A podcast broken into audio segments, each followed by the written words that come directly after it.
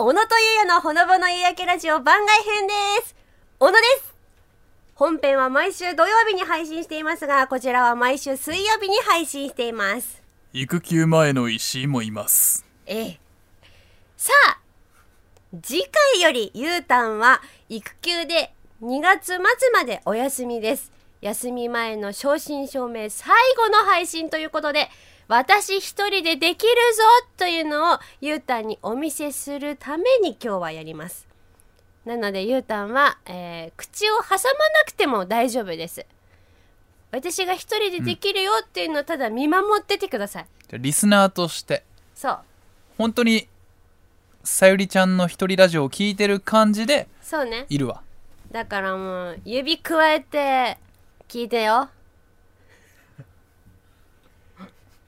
返事ないなと思ったけど私一人喋りだったわ。ほんならまず小話から。えー、そういう入りか。あのねいちご大福という話です。あのー落語？私のね席の隣にね某アナウンサーがいるんですけれども1月誕生日だったんですよ。後輩ちゃんです、まあ、今野アナウンサーなんですけれどもね今野さんがお誕生日だからと思って年始早々私は近所巷で有名ないちご大福を買ってきっと今野アナウンサー好きだろうと思って買いに行ったんですよ。で机の上にいちご大福置いて「お誕生日おめでとう」って置いてたんだけど待てど暮らせど今野アナウンサーが来なかったんです。会社に。今野です。今野が今野です。取られた。なんかどっかから聞こえてきたな。まあいいや。はい。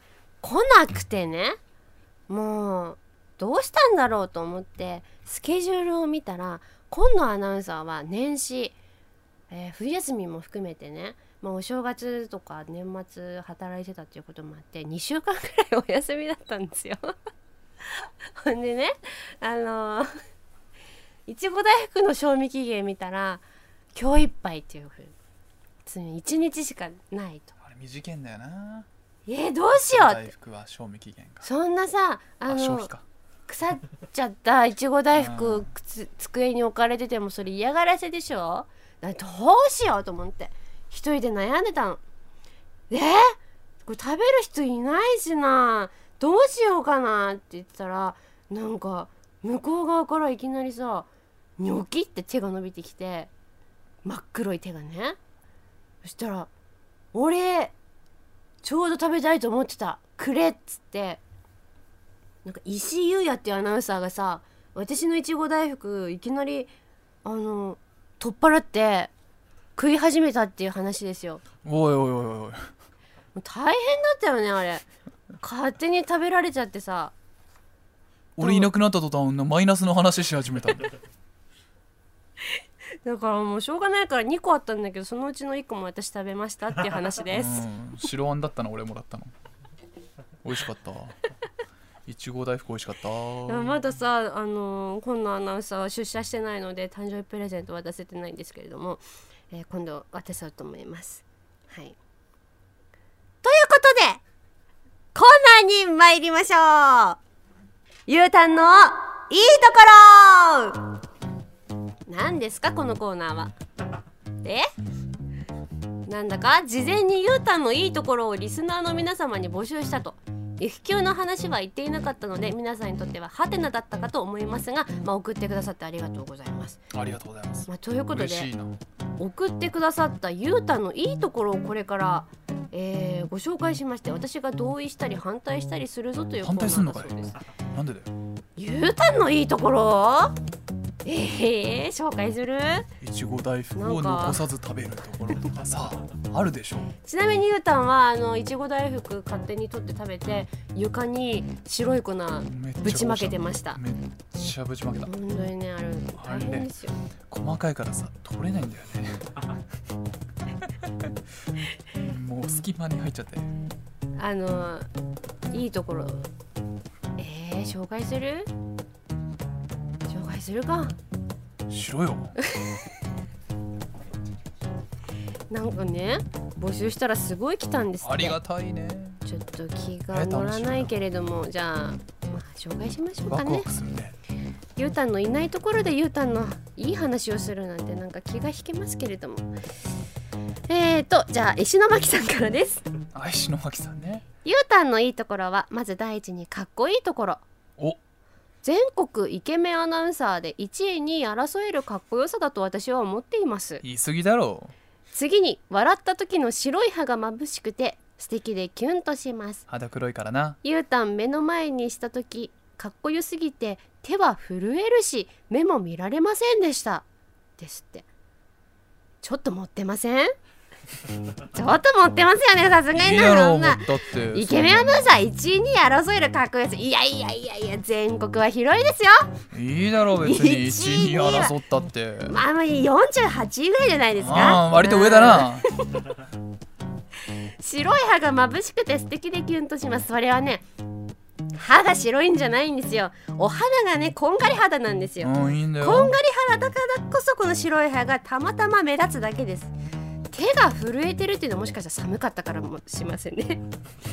目が見られませんでしたっていうもしかしたらあの眼鏡の度数がもしかしたらちょっと合ってなかったのかもしれません。眼鏡かけてたっけか。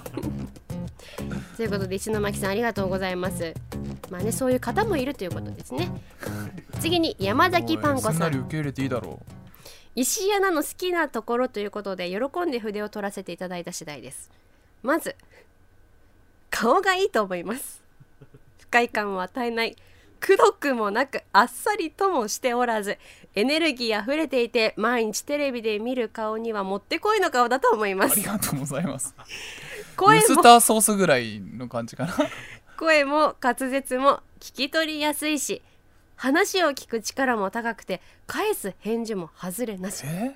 サイコロでの場をつなぐアドリブ対応のスキルはもうベテランの域おゆらじのトークでは必ずオチもついていて頭がいいってこういうことかと感心しております。めっちゃ褒めるの。こんな言うたんですが新潟のまっちゃんが来た時のガチのデレデレ具合は ゆうたんの人間らしい部分が垣間見れて嬉しかったです。あれは出れたゆうたんさゆりちゃんを中テレを日本のテレビをよろしくお願いします。褒めすぎ。背負わせすぎだろ褒めすぎですかねもうちょっと変なところも書いた方が良かったでしょうか？ということで。そうですね。もうちょっと変なところもいっぱいあるので書いてほしかったですけれども。えまっちゃんはな出れたな。ー、顔がいいと。不快感を与えないくどくもなくあっさりともしておらずエネルギーにあふれていて 毎日テレビで見る顔にはもてこいだといいだろう。なんで笑ってんだこの人は。くもなくあっさりともしておらずってくどいだろう。ちょっと濃いめなぐらいじゃないか？この間何かの時にねあのゆうたんと一緒にまあ MC しててなんか何かこうびっくりする話があった時にゆうたんの目見たらもうなんか目がねもうすごい飛び出してていかにももう落ちてきそうでびっくりしましたよね。なんだっけな？その時なんかもうえ目飛び出てますよって言ったら落ちてきちゃう落ちてきちゃうって言ってましたけれどもどちらかという時はねあの駆動目だと思いますけれども。ま使って言あねったらな、ありがとうございます。うございます。隣で喜んでますね。はい、はい次にゃんがら念仏。踊 りさん。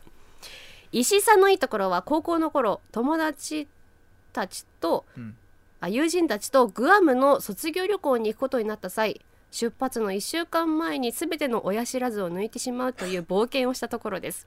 向かう旅先はグアムステーキやハンバーグといった噛み応えを売りにしたグルメを前に当時の石井さんはエキスを吸って楽しんでいたというところもいいところだと思いますいいところか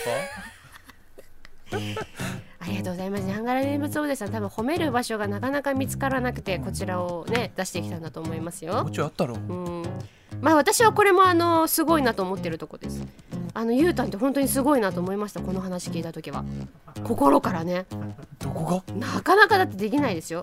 旅行に行く、しかも海外旅行、グアムに行く1週間前に4本の親知らずを抜くというね。それは何も食べられなかったのは自業自得ですよね。エキスで生き延びましたから ね、私はこれも同感です。はい、ありがとうございます。次にブリッジさん。ブリッジュさん石井アナのいいところですが、個人的には小ボケが好きです。特に野球のボケで野球ファンなら当たり前に知っていることでも小野アナがスルーしているのが面白かったです。え？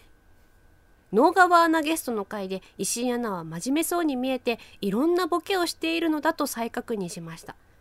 そんなにボケしてましたか？ちょっとこれわからないです私。そんなにボケてたかな？ありがとうございました。オーパックマラドーさんからです。石井さんのいいところ 好きなところ。なんだそのテーマと思っています。が一応テレビ局のアナウンサーなのにカメラが回ってない時の方が調子がいいところだと思います。え？マラドーさん見てんね。おゆらじでの饒舌は言うまでもないですが昨年末の全国高校サッカー選手権福島の招子は悔しい結果となりましたが都度挟まれる石井さんのベンチリポートには光るものがありました。ありがとうございます。春からはアナウンサー10年目。カメラの前でのますますのご活躍を期待しておりますと。そうですね。私も聞いてましたよ。ベンチリポート。石井さんたくさんベンチリポートされてましたよねうん。まあ、これは私もすごいところだなと思ってます。なぜなら私は同じことができないからです。ね。すごいですね。ありがとう。ありがとうございます。ありがとう。嬉しいなえーラジオネーム土霊さん。石井さんといえば野球ですよね。やはりピッチャーとしてのイメージがあります。ヤクルト時代には当時の日本記録となる脱三振率を記録しました。さらに2002年からはドジャースに入団。メジャーでの実力も発揮しました。帰国後もヤクルト西武と所属し2021年からは楽天イーグルスの監督に就任。3シーズンを戦い抜きました。こんな素晴らしい経歴の石井さんは野球少年だった僕らの憧れでした。和久じゃねえか。石井和久監督お疲れ様でした。石井違いだよ。石井和久の方じゃん。サウスポーの東京学館浦安出身の石井和久じゃねえか。ちなみに実家は東京学館浦安から徒歩30秒のところにあったから。素晴らしい石井和久さんのお話でした。ありがとうございました。ということでえー、そうですね。まあ今度はじゃあこの石井和久さんをゲストにお迎えしいてや大物だぞ。お話ししようと思い大ます。物だぞ石井和久さんは、ね、きっと私は初めましてとなる方ですけれどもきっと話が弾むと思います。ありがとうございます土霊さん。ということでここまで石井さんのいいところを紹介してきましたね。まあ皆さんありがとうございました。本当にね愛あふれていましてただこのおゆらじを通して石井さんの良さがどんどん広がっていったのかなというのは私も読みながら感じました。ちょっと持ってる方もいたのでねあの正直な石井さんの姿とかもね今後あの募集したいと思います。もっとこうなんか毒づいた話とかも読みたいんでね。このいいところだけ話しててもちょっとあれなんで。はい。そんなこともちょっと募集しています。ということであ終わりですか？ここまでお送りしてきましたがゆうたん。どう？安心しておゆらじ任せられると思った？でしょ？一人になると俺に対してめちゃくちゃ当たりきつい。めっちゃ毒づいてた。そう？ん。うまあもう任せても良いぞと思ったでしょ。聞くの怖くなったわ。一人は怖いな。なんでよ？育休期間の1ヶ月おゆらじで否定し続けられるのが怖くなったわ。ちゃんと私はツッコミもできるんだぞというところをお見せした次第でございます。ツッコミだったの今？そう突っ込んでみた。全部にただ毒づいてただけだ ということでね。もう育休に入るんですねゆうたん。はい。一言どうぞ。急に？もう喋ってよいぞ。さゆりちゃんは一人じゃちょっとあの危険な雰囲気がするのでどうぞおゆらの皆さんで支えてあげてくださいこの1ヶ月。戻ってきたら「おゆらじも終わったよ」とか言われたらちょっと立ち直れないんで。終わるはずないの。え？大丈夫だから。大丈夫？安心してもうお子さんと奥さんとも素敵な時間過ごしてくださいよ、もうもう大船に乗った気持ちでね。え？え？ー、大丈夫？あのいあの子供に聞かせとくから。そうだね。あ、うん。そうお子さんに聞かせるとなるとちょっと話が違うからちょっとジャズとか流さなきゃいけないね、モーツァルト流しながらおゆらじも流すから、そうね、うん。そうもう心穏やかになれるような話もしたいと思いますじゃあ。ね。ということでゆうたんも育休に入ります。と言ってもまあ2月末には帰ってきますけれどもですね。頑張ってくださいありねがとうございます。応援してますから、はい。おゆらそしておゆらじみんな応援しています。スタッフもみんな応援しているので。ちょっと父ゆうたんとしての、えー帰ってきた姿を楽しみにしてます。ということで最後にお知らせ。全部これしっかり読んでください。どうぞ。はい。番組では皆様からのメールを受け付けております、はい。メールの宛先はすべて小文字で podcast.fct.jp fct.jp です。そして番組のホームページの応募フォームからもメッセージを受け付けています。概要欄の URL からチェックをしてみてください。丸番組の感想もお待ちしております。投稿はすべてひらがなでハッシュタグ。おゆらじでお願いします。番組公式 X Q ツイー。トのフォローもお待ちしております。グッズ。も販売しております。よろしくなそれではゆうたんおゆらじは私に任せて育児頑張ってきてください。頑張ります。それでは次回は助っ人が来るのかそれとも私一人なのか皆さんドキドキですがどちらにしても安心してくださいね。皆さんさようなら。ゆうたんファイト。バイバイ。バイバイ